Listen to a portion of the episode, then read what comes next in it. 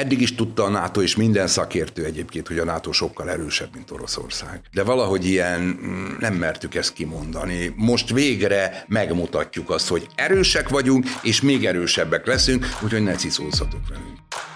Ukrajna egyelőre nem lesz NATO tag. Svédország viszont hamarosan az lehet, még ha ez a magyar kormánynak arcmentésre is lesz szüksége.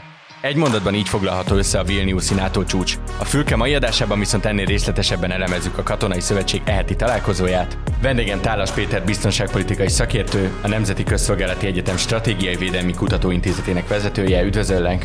Jó reggelt kívánok mindenkinek! Valamint Német András, a HVG világrovatának újságírója. Üdvözöllek! Jó reggelt! Én Nagy László vagyok, ez pedig a Fülke, a hvg.hu közéleti podcastja. Ahogy a beköszönésekből is érzékelhető volt, itt vagyunk a NATO csúcs másnapján reggel, és, és azt láttuk, hogy Volodymyr Zelenszky kedden még elégedetlen volt, és szerdán már megengedőbb azzal kapcsolatban, hogy Ukrajna csak ígéreteket kapott a NATO csatlakozásról, de az a forgatókönyv következett be, hogy amíg a háború tart, addig biztosan nem fog megtörténni az ő integrációjuk a katonai szövetségbe.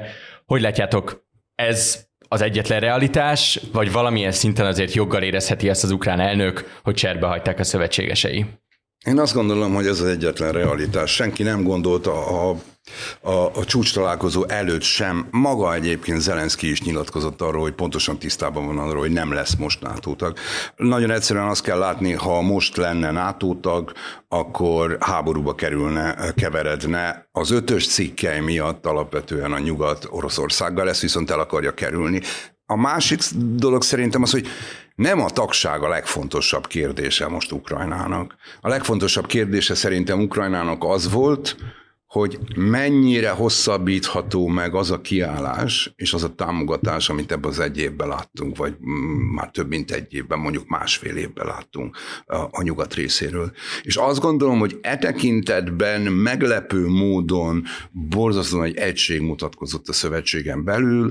Ha megnézzük a, a, a szöveget, akkor azt látjuk, hogy kijelentik azt, hogy a támogatást több évre, több éves programmá fejlesztik, Arról nem is beszélve, hogy a második napon a G7-eknek a támogatása az viszont egy, még egyértelműbbé tette, hogy itt egy hosszú konfliktusra kell számolni, és hosszú konfliktussal számol a nemzetközi közösség is. Abszolút igazat adok neked, és én ott voltam szombaton, vagy múlt héten, amikor Zelenszky Pozsonyban tartott sajtókonferenciát, és a kísérletében volt az egyik ismerősöm, egy ukrán diplomata, és amikor vele beszélgettünk, ő is egyértelművé tette, hogy az egész ukrán vezetés tud tudta, hogy ebből nem lesz NATO tagság Vilniusban.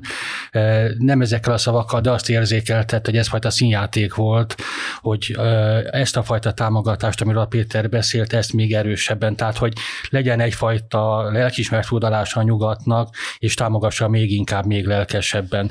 Tehát ez, ez tényleg e, egy, egy, egy előre tudható esemény volt, és ez valószínűleg nem befolyásolja tényleg alapvetően Ukrajna védelmi képességeit. A G7-es kiállást azt, azt említettük. Ezzel kapcsolatban elsősorban arra lennék kíváncsi, hogy ez a másik oldalról, tehát ukrán oldalról mit vár cserébe azért, hogy a, hogy a G7-ek elkötelezik magukat a támogatás mellett, ameddig szükséges az orosz agresszió miatt.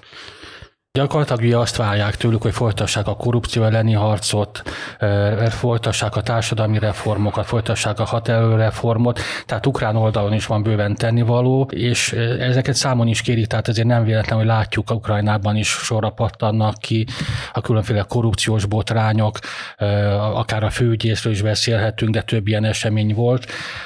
Ennek ellenére ez azért lassan zajlik, és a nyugat is tudja, hogy azért háborús körülmények között még nehezebb talán a korrupció elleni harc, de ér el eredményeket, és valóban ez egy nagyon nagy eredmény ez a G7, hogy a NATO ugye testületleg nem támogathatja Ukrajnát, mert ez Oroszország elleni fellépés lenne tulajdonképpen, de az, hogy két oldalú alapon ezek a G7-ek, amelyek azért a világgazdaság felét képviselik, támogatják és hosszan kitartanak Ukrajna mellett, ez valami egy komoly fejlemény. Én is azt gondolom, hogy az egyik legfontosabb célja a nyugatnak az, hogy mivel a nyugati pénzektől, nyugati forrásoktól oroszoszoktól függ és fog függni Ukrajna, nem csak a háború vitelében, hanem gyakorlatilag mondjuk azt, hogy az újjáépítés kapcsán is olyan körülményeket akarnak teremteni, és ezt elvárják az ukránoktól, hogy minél kevesebb pénz folyjon el olyan mm, korrupciós csatornákon, ami nem hasznosul.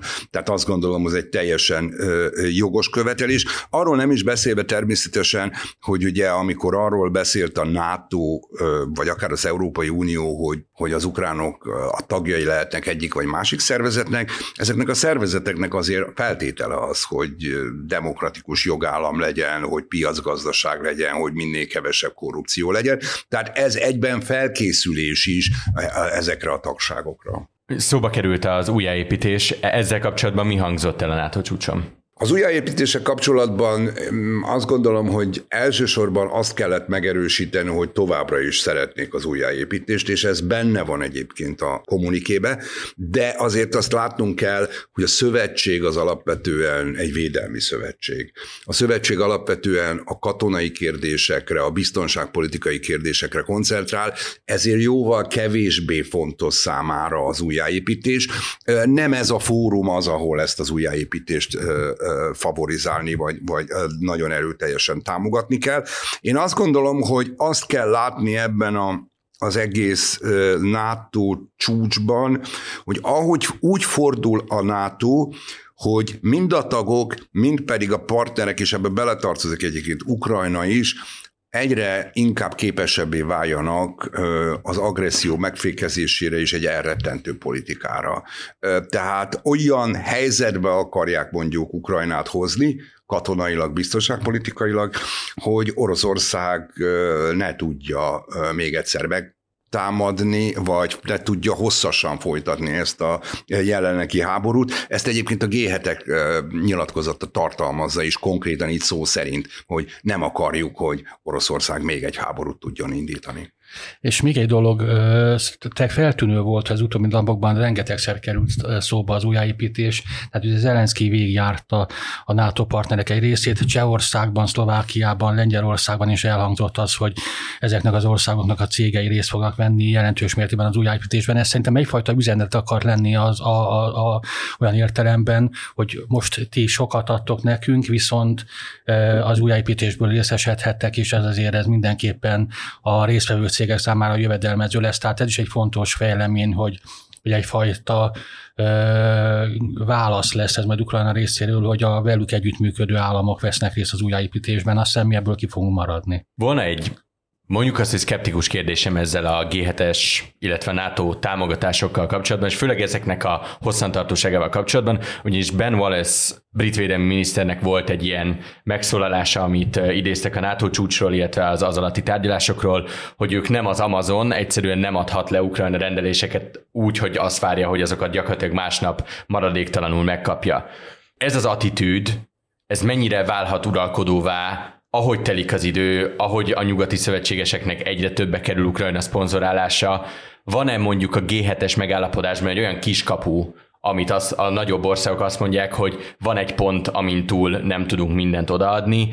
Egy szó mint száz, meddig lehet fenntartani ezt az anyagi szponzorálását Ukrajnának? Én azt gondolom, hogy hosszan. Azért azt ö, látni kell, hogy ö, a nyugat számára ö, Oroszország megfékezése ezen az úton, tehát a háborúban a meggyengítés, ez még mindig a legolcsóbb formája annak, hogy itt a, azt a biztonságpolitikai fordulatot, amit ilyen poszthegemoniális világrendnek szoktunk nevezni, tehát ahol egy csomó ö, státuszkó megkérdőjelező hatalom elkezdi megkísérelni, megváltoztatni a világrendet, ezt, ezt valahogy vissza kell verni. És én azt gondolom, hogy ráadásul mondjuk ki, hogy ez a háború az a fordulat, ami gyakorlatilag a transatlant Atlanti Szövetségnek a katonai képességeit hivatott erősíteni, a hadipari képességeit hivatott erősíteni, ez egy óriási biznisz. Tehát ezt látni kell, hogy a hadipar olyankor, amikor háború van, az egy kincses bánya. És ezt a kincses bányát azt gondolom nagyon sokan ki akarják használni. Tehát azt akarom ezzel mondani, hogy mivel az európai társadalmak láthatóan az orosz-ukrán háborút követően túlnyomó többségükben nagyon fontosnak tartják a biztonságot, elviselik azt, hogy akkor most forduljunk és erősítsük meg a képességeinket. Tehát én azt gondolom, hogy amikor arról beszélünk, hogy milyen hosszan, elég hosszan. Tehát elég hosszan úgy szól ugye maga a szöveg, hogy addig, amíg ezt Ukrajna igényli, és az ukrajnai háború igényli. És ugye a válasz említette, hogy nem azonnal, azonnal szállít, de hogyha azért megnézzük a, az eddigi fejleményeket, azért látszik, hogy előútól mégis szállítottak. Tehát késői szállítással azért minden oda érkezett, és nekem úgy tűnik, ez folytatódni fog. Tehát ugye most a franciák szállítják ezeket a Scalp hosszú távú vagy nagy hatótávolságú rakétákat, szerintem előútól az adat MC is el fog jutni az USA-ból.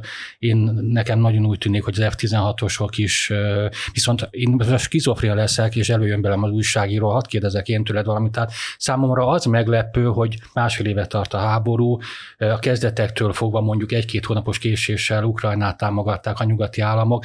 Mitől van az, hogy tényleg ki tudnak folyni a lőszerből? Tehát mégis ezért a legnagyobb ipari hatalmak, a leggazdagabb országok tulajdonképpen egy kiépített védelmi iparral, de hogyan nem tudják ennél gyorsabban felpörgetni a hadipart, hogy ezek a 150 mm-es lövedékek például elfogyhatnak? Szerintem arról van szó, hogy ez a hadipar, amit mi látunk, vagy eddig láttunk, ez nem háborúra, nem háborúra készült fel.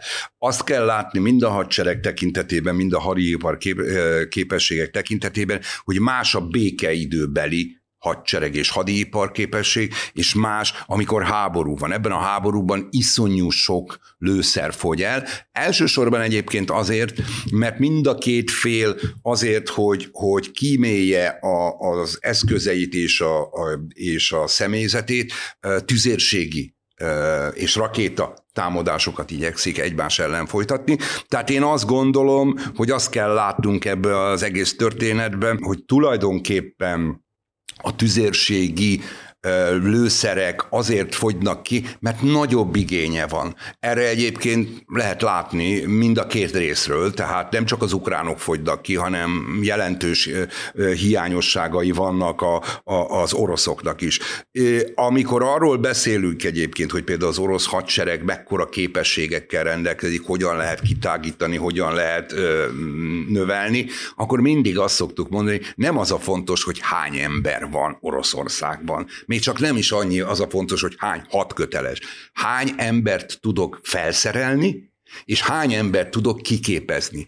A felszerelést és a kiképzést az egy apparátus végzi. Ez az apparátus, ha nem elég nagy, nem tud jelentős mennyiségű embert felszerelni és kiképezni. Szerintem a, a nagyjából a hadiparnál is ezt látjuk, hogy békeidőben nem tudom, kellett ennyi, most meg kiderül, hogy nem, ennél jóval több kell, és ha jól látom, vagy legalábbis a szövegekből, akár a g akár a NATO ö, nyilatkozatból, azt mindenki látja, hogy az egyik legfontosabb kérdés az az, hogy azok a tüzérségi eszközök és azok a tüzérségi lőszerek, amik, amik gyakorlatilag ö, szükségesek, ezek minél előbb termelődjenek meg. Van egy nagyon vitatott, ö, ugye gondolom úgy is szóba kerül még, ez a kazettás bomba kérdése. A kazettás bomba is azért szükséges, mert kevés a lőszer, és kevés a kilövő eszköz. Ugye egy ilyen kilövő eszköznek nagyjából 1800 lövést lehet kiadni. Amennyiben ezt egy egyetlen hagyományos lőszerre csinált, az 1800 bomba vagy robbanó eszköz. Ha kazettással csinálod, ezt megtöbbszörösödik. Tehát nagyon egyszerű, mivel kevés van, ezért használja egyébként tegyük hozzá mind a kettőt, tehát amikor Peszkov azt mondja, hogy ha megkapják a kazettást eszközt, akkor mi is használjuk, tudjuk, hogy használjátok, mert hogy egyébként hát már tavaly is márciusban pontos, is már. Pontos. És akkor egy kiegészítő kérdés, szerinted mennyi idő kellhet ahhoz, hogy ez felpörögjön? Még egy év, vagy kevesebb? Én azt gondolom, hogy már elkezdték felpörgetni, de Isten igazából ö, én az, a, azt feltételezem, hogy az év végére, jövő év elejére lesz egy olyan mennyiségű. Ugye itt azt kell látni, hogy a háború az gyakorlatilag februárban indult, minden olyan döntés, ami tavaly született, annak nem volt meg a, a forrásigénye, mert nem így tervezték a, a NATO tagországok gyakorlatilag a forrásaikat. Az első ilyen tervezési lehetőség, ez 23 volt minden tekintetben. Nem lehet nagyon gyorsan váltani ezt, és hát természetesen az is nagyon fontos, hogy rá kell venni a termelőket. Tehát itt nem állami gyárakról van szó, hanem vállalkozásokról, hogy azt mondják, hogy igen, akkor forduljunk rá, mert néhány évig erre nagy szükség lesz. Még egy mondattal visszatérnék a kazettás bombákra. Egyfelől az, hogyha valakinek egy ilyen vizuális explainerre lenne szüksége, azt megtalálja a hvg.hu-nak az Instagram oldalán, viszont röviden el tudjátok-e mondani így szóban, hogy mit tud egy kazettásbomba, mi a működési mechanizmusa, és ezzel összefüggésben mik azok a mondjuk az, hogy morális vagy katonai dilemmák és aggályok, amiket felvet az, hogy Amerika adna előszereket Ukrajnának, és miért nem adnának mások? Hát a kazettás lőszerek alapvetően ugye kilőhetőek tarackokból, rakéta formájában, repülőgépről bombaként. Mindegyiknek az alapelve az, hogy ez egy konténer tulajdonképpen, ami repülés közben kinyílik, és ebből több tucatnyi vagy több száz apró lőszer, robbanószer kerül ki, és amit a Péter említett, hogy ezzel írtozatos méretű területeket lehet beteríteni. Tehát még egy lövedék, még ha GPS irányítású és betalál, az, az is kisebb rombolást végez, mint az a több száz felrobbanó, vagy ne, esetleg nem felrobbanó bombácska, vagy kisebb bomba, és amit ugye a morális része a dolognak az, hogy viszonylag magas, tehát állítólag az oroszoknál 10% körüli, az amerikáknál állítólag kisebb arányú azoknak a bombáknak a száma, ami nem robban föl, ezek belefúrodnak a földbe, ezek tulajdonképpen élesített fegyverek, élesített robbanószerek, ugye nem tudják pontosan, hogy ezek hova hova csapódtak be, hogyha eljön a béke, nagyon nagy a veszély annak, hogy polgári személyek ezeket megtalálják, felrobbannak, tehát ugye tudjuk azt, hogy Boszniában is vetettek be kazettás lőszereket, Barcsot is, ugye amikor találat ért a jugoszláv légierőrészről, az is egy kazettás bomba volt, tehát ezek éveken keresztül pusztítanak, ezért ez az egyik veszély, a másik pedig az már háborús bűncseleknek számít, hogyha ezeket a lőszereket, kazettás bombákat urbán urbánus, tehát városi környezetben használják, mert ott tényleg óhatatlanul sokkal nagyobb a civil áldozatoknak a száma, mert nem irányítható annyira ez a lőszer, mint a többi. Nem tudom, talán nem futballpányirányi területet lehet beteríteni egy ilyen egyetlen elővedékkel. Tehát ez egy nagyon hatékony, de nagyon gyilkos és tényleg morális szempontból kifogásolható eszköz. Alapvetően inkább kiegészíteni azt, amit Andrés mondott. Én azt gondolom, hogy azt kell látni, hogy 111 ország az, ami vállalta azt, hogy nem használ kazettás bombát. Nagyon sok olyan ország van, Amerika, Oroszország, Ukrajna, de tegyük hozzá Finnország, Észtország, Lengyelország, Románia és egy csomó többi, akik viszont nem. Nagyon egyszerűen azért, mert ők is látják, hogy nekik korlátozottak a képességeik, tehát a támadási képességek, a kazettás bomba az pedig megnöveli ezt. A jogvédők azt mondják, hogy be van tiltva, ez természetesen, ha te aláírtad, és tagja vagy, és úgy használsz kazettás bombát, vagy engedsz át, az kétségtelen az nemzetközi jogi sértett, tehát a nemzetközi jogot megsértett. Ha viszont nem írtad alá, akkor rád nem vonatkozik ez a történet, ez nagyon fontos. Ami a morális szempontokat illeti, igaz, hogy a kazettás lőszer az nagyobb mértékben nem robban föl, de hagyd tegyem hozzá, egy harmada, vagy lehet, hogy nem egy harmada, de egy ötöde egész biztos az orosz, maguk az oroszok mondják, az egy, a, a hagyományos lőszeréknek hmm. sem robban föl.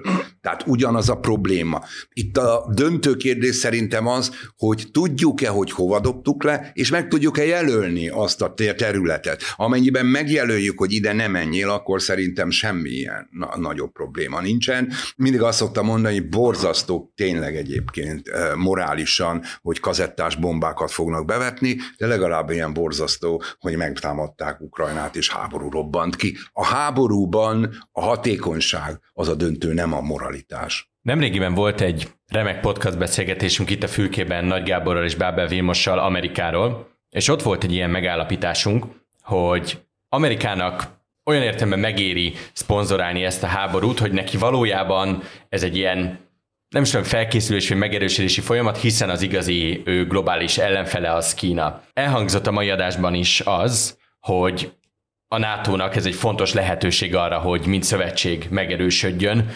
Arra lennék kíváncsi, hogy egyébként a többi NATO szövetségesnek, ha geopolitikai szintéren, globális szintéren nézzük, és feltételezzük azt, hogy Oroszországot sikerül legyőzni Ukrajnának nyugati támogatással, akkor valóban fel kell készülni olyan helyzetre, hogy a globális libikók a másik oldalán egy Kína fog ülni, és azzal szemben kell egy erős NATO-nak legalább balanszt találnia, hogyha nem nagyobb erőt felmutatnia. Én azt gondolom, hogy azt kell látni, hogy ez, egy, ez az egész háború, ez egy poszthegemoniális háború. A poszthegemoniális helyzet az az, amikor Amerika hegemon mondod már nem tud vezetni, nem tudja érvényesíteni az érdekeit, tehát kompromisszumokra kényszerül, és megjelennek regionálisan és globálisan olyan szereplők, akik megkérdőjelezik azt a világrendet, amit kialakított Amerika. Ilyent láttunk rengeteget. Az egész történet, ami mondjuk Iránnal történt a 2000-es évektől, az az én fejemben ez egy poszthegemoniális konfliktus volt. Irán anélkül tett óriási befolyásra szert a közel-keleten, hogy egyetlen háborút vívott volna, általában mindig a betlizőkkel, vagy a nem állami szereplők támogatásával. Hasonlóképpen azt gondolom, hogy, hogy az egész arab tavasz egy picit ilyen poszthegemoniális helyzet.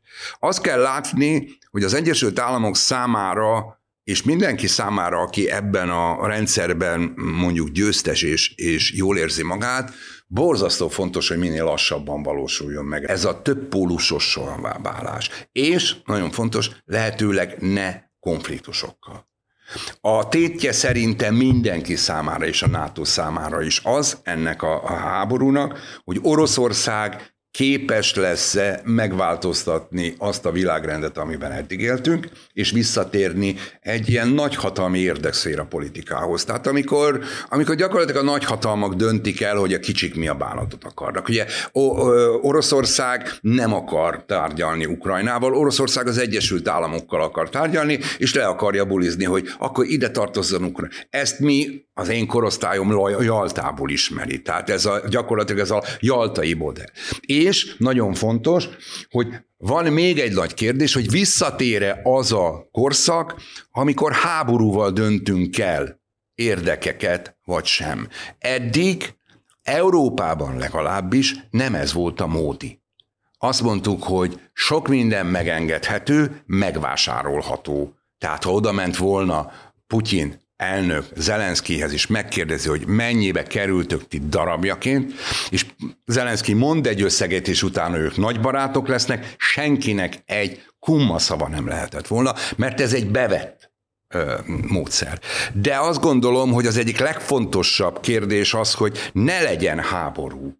Tudnék, ez a legkárosabban, vagy leg rosszabbul, ez Európát fogja érinteni. A háború ugyanis azt feltételezi, hogy kell, hogy neked legyen katonai képességed, az Európai Uniónak ilyen katonai képessége, közös hadserege, egész pontosan soha a büdös életbe nem lesz az én megítélésem szerint. Lesznek majd olyan, olyan országok, amelyek összefognak bizonyos helyzetekben, de nem lesz olyan típusú, mint az Egyesült Államoknak van, mint Kínának van, mint Oroszországnak van. Ez azt jelenti, hogy nem fog tudni katonai értelemben saját hadseregével erőt kivetíteni. Erőt kivetíteni úgy tud, ahogy most egyébként, hogy a szövetségesnek ad muníciót, meg fegyvert, meg stb. Ha, ha viszont nem lesz tulajdonképpen ö, katonai ereje hát az Európai Uniónak, már pedig a katonai erő fontos lesz, akkor nem lesz szereplője a nemzetközi politikának, hanem egy ilyen pandantja, így ilyen spanya lesz az Egyesült Államoknak, ahogy egyébként azt látjuk, hogy ilyen spanya vagy pandantja lesz a, a Oroszország is. Tehát ez, ez, szerintem ez a tétje az egész történetnek, közel sincs lejátszva az, hogy valóban kétpólusú lesz a világ, vagy ha megmaradunk, és akkor, ahogy egyébként Kína is akarja, többpólusú, mert ők is mind Oroszország, mind Kína többpólusú világról szólnak. Szerintem Oroszország nem lesz pólus. Nem. Tehát, tehát én úgy érzem, hogy ugye, hogy Oroszországot szerintem nem katonai módon, vagy nem katonai értelemben fogja legyőzni a nyugat vagy Ukrajna, hanem talán olyasmi jelleggel, ahogy a Szovjetuniós szétesett 1991-ben gazdaságilag nem bírta a hidegháborút, szerintem most gazdaságilag nem fogja bírni ezt a forró háborút, de ehhez meg hosszú idő kell szerintem. És még egy dolog, én, én, én soha nem tudtam eldönteni, és majd kérem a segítségeteket, hogy ugye egyrészt én mindig azt gondoltam, hogy független attól, hogy éppen milyen évszámot írunk, mindig azért az erősebb hatalmak komolyan befolyásolták, mindig, mindig voltak jalták, én attól félek, hogy mindig lesznek jalták, és azt nem tudom eldönteni, hogy egy kis ország szempontjából mi a jobb, hogyha van két erősebb kutya, vagy pedig van egy multiporális világ, ahol rengetegen és folyamatosan versenyeznek azon, hogy, hogy ki lesz most kicsit erősebb, mint a másik. Én itt egy személyes megjegyzése, én, az én anyám lengyel, az apám meg magyar. Két olyan nemzethez kötődő, ahol ma nagyon fontos a szuverenitás kérdése. Tehát azt gondolom, hogy ott, akinek fontos a szuverenitás kérdése, az nem gondolkodhat ilyen jaltákban. Tehát azt gondolom, hogy ha mi el akarjuk dönteni azt, hogy, hogy hova akarunk tartozni, akkor jogunk van eldönteni ezt. És ha mi nekünk jogunk van, akkor másoknak is joga van. Tehát én azt gondolom, hogy a kis országok számára semmiféleképpen nem kedvező az, hogy majd a nagyok behajtogatnak bennünket ide vagy oda, és akkor, mint a szalvétát beletesznek az egyik szalvéta tartóba, vagy a másik szalvéta tartóba. De ezt egyébként láttuk mi Hát azért én a régi rendszerben, tehát a, a kétpólusú világban éltem. Hát emlékszünk arra, a bipoláris világban ez a behajtogatás zajlott, és ráadásul hadd mondjam azt, hogy nagyon pontosan, ugye történetileg is emlékszünk rá, én, nem én személyesen, de hát, de hát a magyar történelemben 56, hogy akkor más nem mondjak, a lengyeleknél 56, 68, 70, 76, 80, a szolidaritás, ezek mind-mind arról szóltak, hogy nem akarunk ilyen behajtogatós, nagyhatalmak által megszabott érdekszféra politikában élni. Összességében mennyivel tisztába képünk most arról, hogy a NATO-nak rövid, közép, hosszú távon mik a céljai, mik azok a pontok, amelyekkel Vilniusból el, el tudott jönni a szövetség, ami konkretizálja azt, hogy milyen irányba szeret tovább haladni.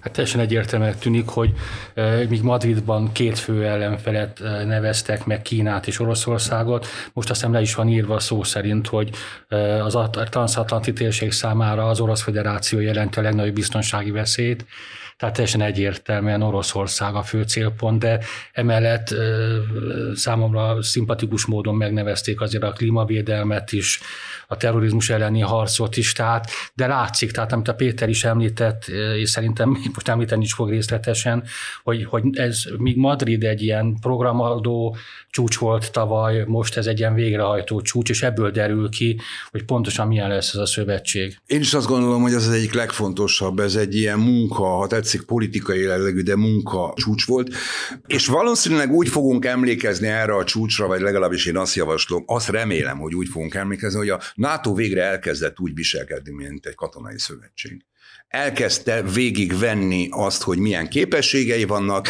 elkezdte végigvenni, milyen ellenfelei vannak. Hadd tegyem hozzá Andrisnak ahhoz a megjegyzéséhez, hogy, hogy a legnagyobb fenyegetést jelenti Oroszország, hogy benne van egy nagyon fontos mondat, hogy nem tekinthetjük partnernek Oroszországot addig, amíg ki nem vonul és abban nem hagyja. Ez egy nagyon fontos tétel. Ez azt mondja, hogy persze vannak kommunikációs csatornák, hogy a legborzasztóbb dolgokat el, hogy mondjam, elkerüljük, az eszkalációt, meg egyéb dolgokat, de nem tárgyalunk olyan feltételekkel, hogy te majd itt háborúzol, és elviszel egy csomó dolgot. Szumma szumárom azt akarom mondani, hogy azt lehet látni, hogy a NATO elkezdte a saját képességeit számba venni, elkezdte tervezni. Soha a, a kétpólusú világ bukása óta nem volt olyan, hogy ilyen regionális terveket fogadott volna a NATO. Ez egy 4000 több mint 4000, 4100 oldalas, a északi, középső és déli területekre vonatkozó konkrét tervek arra vonatkozóan, hogy hogyan kell megerősíteni ezt az egész történetet. Ezen belül mondjuk az egyik legfontosabb, hogy van ugye ilyen nemzetközi zászlóai harccsoport, amit összeállítottak gyakorlatilag Madridban plusz négyet, pontosabban Madridban úgy döntöttek, hogy, hogy a létrehozott nyolcat azt majd dandár szintűre emelik. Nagyjából azt kell tudni, egy dandár szint az 3000 és 5000 fős. Ez például nem valósult még meg. Ez benne van, hogy ebben elő kell lépni. Azt tervezzük, hogy 40 ezerről 300 ezerre emeli azt a katonai mennyiséget, vagy annyi katonát állít ki, akik egy hónapon belül oda tudnak menni. Nagyon fontos, hogy ez egy iszonyú nagy szám ez iszonyú nagy forrásigényű, ez, ez minimum 1400 közös harckocsit igényel, ha ilyet akarunk. Tehát azt gondolom, hogy ezek nagyon fontosak, hogy ezek viszonylag részletesen le vannak írva a, a mm, dokumentumban, és azt gondolom, hogy még részletesebben le vannak osztva gyakorlatilag a, a különböző tagállamokra. Tehát én azt akarom ezzel mondani, vagy sugalni, hogy túl a, azon a vitán, hogy most Ukrajna, uh, Ukrajna tag lesz, vagy nem lesz tag, azt kell leginkább látnunk, hogy ez, ez a gyakorlat és a katonai képességek terén, és ahogy beszéltünk egyébként róla már, a, a NATO elhatározta azt, hogy közös védelmi ipar lesz. Ez azt jelenti, hogy már tudják azt, hogy vannak olyan szereplők, akik ezt vállalják. Tehát azt akarom mondani, hogy, hogy végre elkezdtünk úgy gondolkodni, úgy tevékenykedni, ahogy egy a katonai szövetségnek kell, és ezzel ami a legfontosabb, és amit én leginkább hiányoltam a NATO-val, és ezzel azt gondolom, hogy jelezzük azt, hogy nagyon erősek vagyunk. Eddig is tudta a NATO, és minden szakértő egyébként, hogy a NATO sokkal erősebb, mint Oroszország. De valahogy ilyen mm, nem mertük ezt kimondani. Most végre megmutatjuk azt, hogy erősek vagyunk, és még erősebbek leszünk, úgyhogy ne ciszózzatok velünk. És még egy dolog szerintem, hogy ugye két évtizeddel ezelőtt még arról ment a, a vita, hogy van egyáltalán szükség a NATO-ra, és hogy, hogy mennyire megváltozott a világ, hogy, hogy most tényleg ennek örülünk, hogy ennyire erős a NATO. Mielőtt még a diplomáciai részére rámegyünk, még egy mondattal hagyd kérdezek vissza Magyarországra ebben a kérdésben, hogy ezekhez a bővülő NATO kapacitásokhoz, ezekhez az egyre nagyobb NATO vállalásokhoz és tervekhez hogyan tud és hogyan kell hozzájárulni a Magyarországnak, milyen terheket ró ki egy ilyen elhatározás egy olyan kicsi tagállamra, mint Magyarország? Az első legfontosabb talán az, hogy ugye a költségvetésre vonatkozóan úgy fogalmazta, úgy fogalmaz a, a, a dokumentum, hogy legalább két százalékát. Ez azt jelenti, hogy a minimum az a két százalék. Tavaly még nem mondtam volna ezt, hiszen csak hét darab ország érte el. Ma már emlékeim szerint talán 11-12, mi is közte vagyunk, nagyon fontos. Tehát az idei évben meghaladja a GDP arányunk a, a, a, két százalékot. Nagyon fontos, hogy legalább 20 százalék az a modernizációra megy, tehát a legmodernebb történetekre.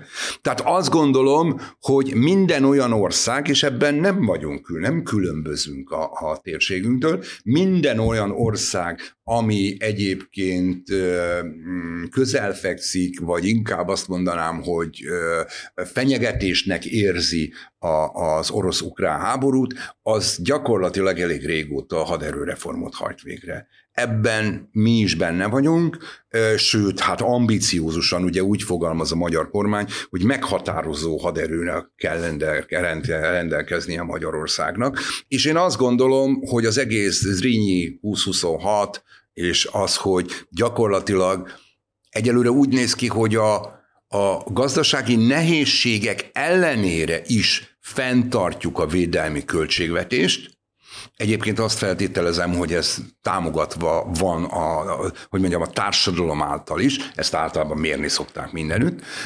Ez azt jelenti, hogy igen, mi is benne vagyunk abba a csapatba, akik gyakorlatilag eldöntötték ezt, hogy, hogy a NATO az egy erős szövetség legyen, és ugye azt megkönnyíti egyébként, tegyük rögtön hozzá, gyakorlatilag 15-16 óta, hogy a NATO nagyon erőteljesen most a, a kollektív védelmet és a területvédelmet hangsúlyozza, és ezek az országok, vagyis mi, is olyan NATO-ba szerettünk volna belépni, ami a területvédelmet preferálja.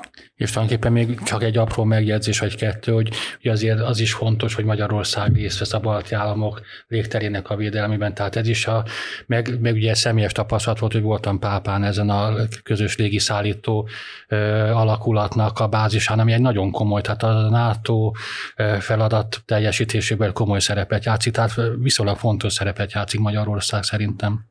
Amiben viszont kilógunk ezzel ellentétben, az a politikai és, és ideológia, vagy nem is tudom, mi talán a jó megfogalmazás, a narratíva beli egyet nem értés a NATO mainstream-mel, és hát a NATO csúcs még gyakorlatilag el se kezdődött, vagy leges legelején voltunk, amikor kiderült, hogy Orbán Viktor úgy, ahogy van, csőbe húzza Erdogan azzal, hogy a svéd NATO tagság ratifikációját konkrétan megígéri. És az, hogy erre hogy fog reagálni a magyar kormány, hogyan fog tudni összehívni egy parlamenti ülést, hogyan reagál arra, hogy ellenzéki pártok kezdeményeztek rendkívüli ülést. Ez egy, mondhatjuk azt, hogy egy apró belpolitikai kérdés, mert ezzel a felhatalmazással és ezzel a rendeleti kormányzással és ezekkel a jogi eszközökkel bármit ki lehet alakítani, hogy bármikor összehívjanak erről egy döntést, és ez megszülessen. Ami viszont engem érdekel, hogy arra tudnátok-e mondani valamit, hogy mit nyertünk azzal, hogy eddig húztuk, és eddig ragaszkodtunk a törökökhöz a svéd NATO tagság kérdésében? Hát szerintem ellenfeleket és bizalmatlanságot sikerült nyernünk. Ez a maximum, amit ebből kihoztunk.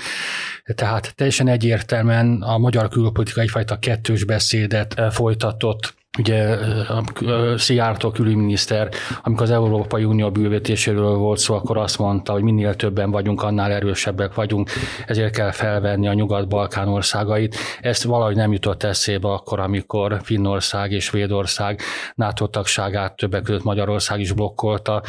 Most, hogy Erdogán ugye bejelentette, hogy támogatja, és hogy összehívják egyébként valószínűleg ők is csak szeptemberben a parlamentet is ott ratifikálni fogják, és mi utána ezzel mi is gyakorlatilag utánok megyünk, ezzel megint felmerül bennem az a kérdés, hogy most megoldottak, azok most jobban tisztelnek minket a svédek, amiért ugye ezért állítólag a frakció nem volt hajlandó megszavazni. Tehát rengetegszer e, fordult a magyar külpolitikai önellentmondásba, e, folyamatosan változtak az érvek, hogy miért nem szavazzuk meg éppen, vagy miért nem ratifikáljuk ezt a döntést. Tehát én attól tartok, hogy ez abszolút beleillik a magyar külpolitika fővonulatába, hogy próbálunk a külök közé botot dugni, és amikor már nagyon nem megy, akkor, akkor megszavazunk valamit. És én mindig is úgy éreztem, és lehet, hogy ebben nincs igazam, de sokan mondják azt, hogy mi ezzel Erdogánt követtük, Törökországot követtük. Én nekem az a félelmem, hogy hogy Erdogán egyfajta pajsként vittük magunk elé, és mi az orosz érdekeket követjük. Tehát Oroszországnak mindenképpen nem volt érdeke az, hogy Svédország, különösen egy Finnország, amíg több mint ezer kilométeres határa rendelkezik Oroszországon, NATO tag legyen. Oroszországnak minden, mindenképpen érdeke volt az, hogy a nato belül legyenek eh, érdekel vagy véleménykülönbségek, eh, és én attól tartok szintén, hogy amit az egyik nagyon jó magyar politológus fogalmazott meg, hogy a magyar külpolitika elvesztette az alanyiságát, és valamilyen szinten Oroszországtól függ. Ez ennek volt a része, és még egyszer, ezzel mi semmit nem nyertünk. Svédország, Finország ugyanúgy kritizálni fogja ezután is, joggal teszem hozzá a magyar jogállamiságot, a magyarországi belpolitikai helyzetet. Nem, nem nyertünk semmit ezzel. Én nem vagyok ennyire szigorú a magyar kormányhoz, inkább úgy fogalmaznék, hogy a magyar külpolitika az egy tranzakcionalista külpolitika. Tehát mindig megkéri valaminek az árát. Az, hogy mi nem tudjuk, hogy mi ennek az ára, az nem biztos, hogy nem, tehát nem biztos, hogy nem, nem keletkezett valahol deal, csak nem akarnak feltétlenül róla beszélni. De mondom, ezt csak abból következtetem le, hogy a magyar külpolitika az egy erősen tranzakcionalista külpolitika. Azt sem gondolom egyébként, hogy, hogy a magyar külpolitika mondjuk um, orosz érdekeket képviselne. Azt azonban gondolom, hogy a magyar külpolitikának azzal kell számolnia, hogy nem tud olyan gyorsan leválni azokról az energetikai kapcsolatokról Oroszországgal kapcsolatban, amilyen gyorsan ezt meg kellene tenni, és ez egy nagyon feszítő probléma. Természetesen ebben benne van nagyon sok minden, de én azt gondolom, hogy a legfontosabb kérdés az döntően az, hogy megszavazzuk, és lehetőleg ne utolsóként szavazzuk meg, mert ugye azt mondtuk, ezt mondtuk egyébként, hogy mi nem leszünk utolsók. Ez azt jelenti egyébként most, hogy függően attól, hogy a török parlament júliusban vagy szeptemberben szavaz, mi is nekünk is júliusra vagy szeptemberre kell készülnünk. Azt feltételezem, hogy ezt egyébként Törökországgal, vagy inkább azt mondom, hogy a török elnökkel valamilyen módon mm, hát megbeszélte a magyar miniszterelnök. Péter említette ezt a tranzakciós külpolitikát, hogy, hogy én nem látom azt, hogy bármit nyertünk volna az elmúlt években, tehát sikerült az Európai Unión belül is magunkat teljesen elszigetelni. Az ismerőseim, akik külföldön szolgálnak diplomataként, azt mondják, hogy gyakorlatilag ki vannak közösítve jelentős részt a magyar diplomaták a, a, a, a diplomata közéletből. Azt is láttam, hogy amikor szerbekkel készítettek interjút, néha most azt mondják, hogy csak Orbán Viktor ne támogassa hangosan az Európai Uniós tagságunkat, mert az már nekünk árt. Tehát lehet, hogy mi próbálunk elérni különböző eredményeket, de én, nekem valahogy úgy tűnik, hogy ezek az eredmények nem nagyon jönnek, e, Például az is biztos, hogy Ukrajnával a következő 10-20 évre sikerült összevesznünk.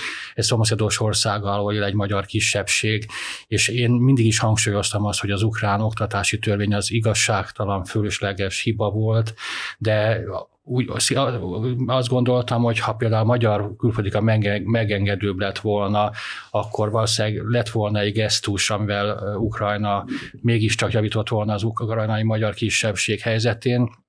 És amikor például Ukrajna NATO integrációját akadályoztuk azzal, hogy hogy nem, nem járultunk hozzá magas szintű találkozókhoz, az, az megint nem egy magyar nemzeti érdek szerintem. Köszönöm, és még említetted egy pár mondattal ezelőtt András a finn-orosz határt. A finn-orosz határon jelenik meg mostanság a HVG 360-on Földes András kollégánknak több kis filmje is, ezt bele fogom tenni az adás leírásába, ezt a hallgatók meg fogják találni. Egy utolsó apró kérdésem lenne még a mai beszélgetéshez, mert már szóba került Erdogán, és ezzel kapcsolatban azt szeretném megtudni, hogy az, hogy ezt a gesztus most gyakorolják, hogy nem húzzák, így is húzzák mióta több mint, több mint egy éve, mire elfogadják másfél éve azt, hogy, az, hogy Svédország NATO tag lehessen, hogy összességében ez egy olyan trendnek, vagy beilleszkedik-e valamilyen olyan nagyobb folyamatba, amelyben Törökország ebben a Magyarországhoz hasonló, csak nyilván geopolitikai súlya véget más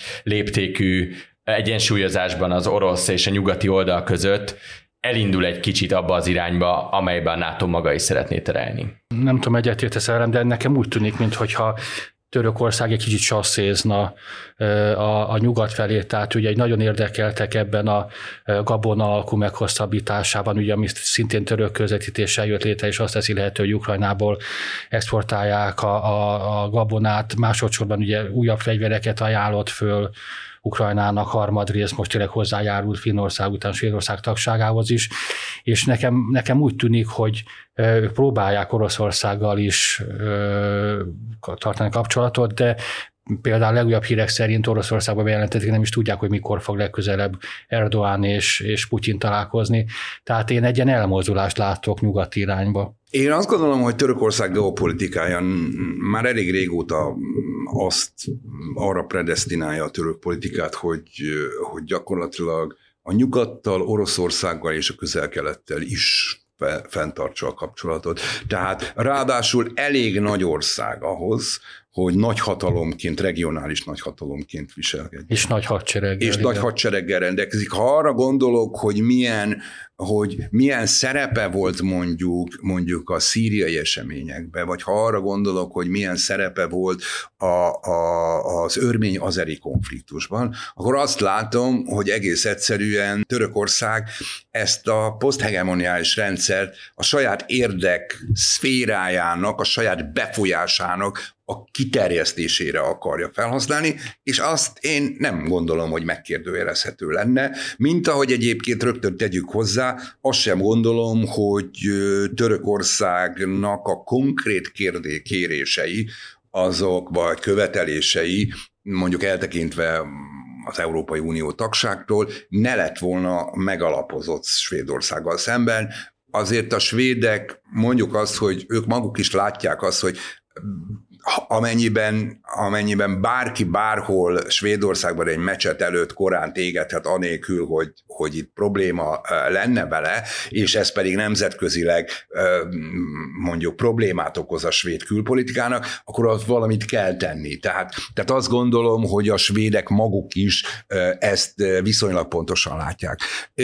Summa summarum azt akarom mondani, hogy Törökországban én nem látok fordulatot, azt látom, hogy Erdoğan biztos abban reménykedik, hogy megkapta azokat a dolgokat. Megkapta a svédektől, valószínűleg meg fogja kapni, bár itt azért még várni kell, hogy mi, az F-16-os kérdést, ugye Amerika F-16-osokat akar eladni, és a szenátus ehhez hozzájárul, vagy nem járul hozzá. Az F-16-osok esetében nem csak gépvásárlásról, hanem szoftverfelújításról is van szó, ami szerintem fontosabb, mert ott majdnem 200 gépnek a szoftverét kell felújítani, ami már megvan. Tehát én azt gondolom, hogy a török külpolitika hasonlóan egyébként a tranzakcionalista politikákhoz most azért ment bele ebbe, mert azt mondta, hogy, hogy akkor most learatjuk azt, ami jött ebből, mi pedig megadjuk a lehetőséget Svédországnak, hogy lépjen be.